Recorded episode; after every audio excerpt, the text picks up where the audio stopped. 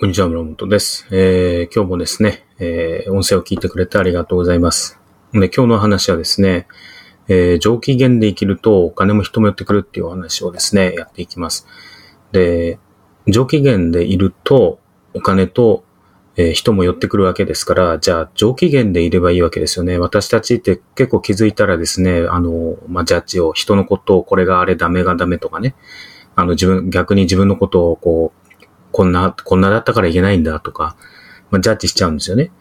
で、毎日ですね、こう、上機嫌でいるには一体どうしたらいいかっていうところを、まあ、短くですね、お話ししていくんですね。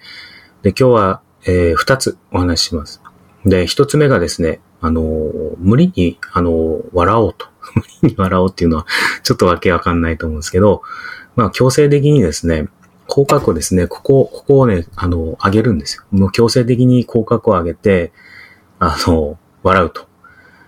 そうするとですね、意外や意外とですね、あの、機嫌が良くなります。笑顔になると機嫌が良くなるんですね。で、それが一つ目。で、二つ目がですね、一体何かっていうと、あの、そうですね、あの、肉体的なケアをやってほしいんですよ。で、どういうことかっていうと、あの、お風呂に入る。お風呂に入って、えー、そして好きなものを食べてえ、そして寝るっていうこと、えー、この三つですね、お風呂に入って、えー、飯食って寝ると。本当こう単純なことなんですけど、そこをしっかりやると。はい。で、もう一回おさらいしますと、まあまあ強制的にでも口角を上げて、えー、笑うと。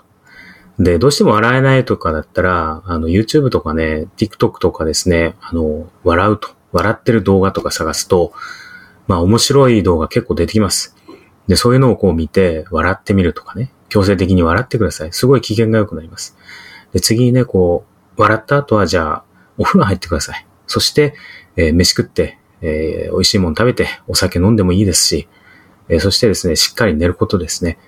はい。えー、それではね、えー、以上です。上機嫌で生きると、お金も人も寄ってくるっていう話で、えー、上機嫌になる方法でした。それでは以上です。ありがとうございました。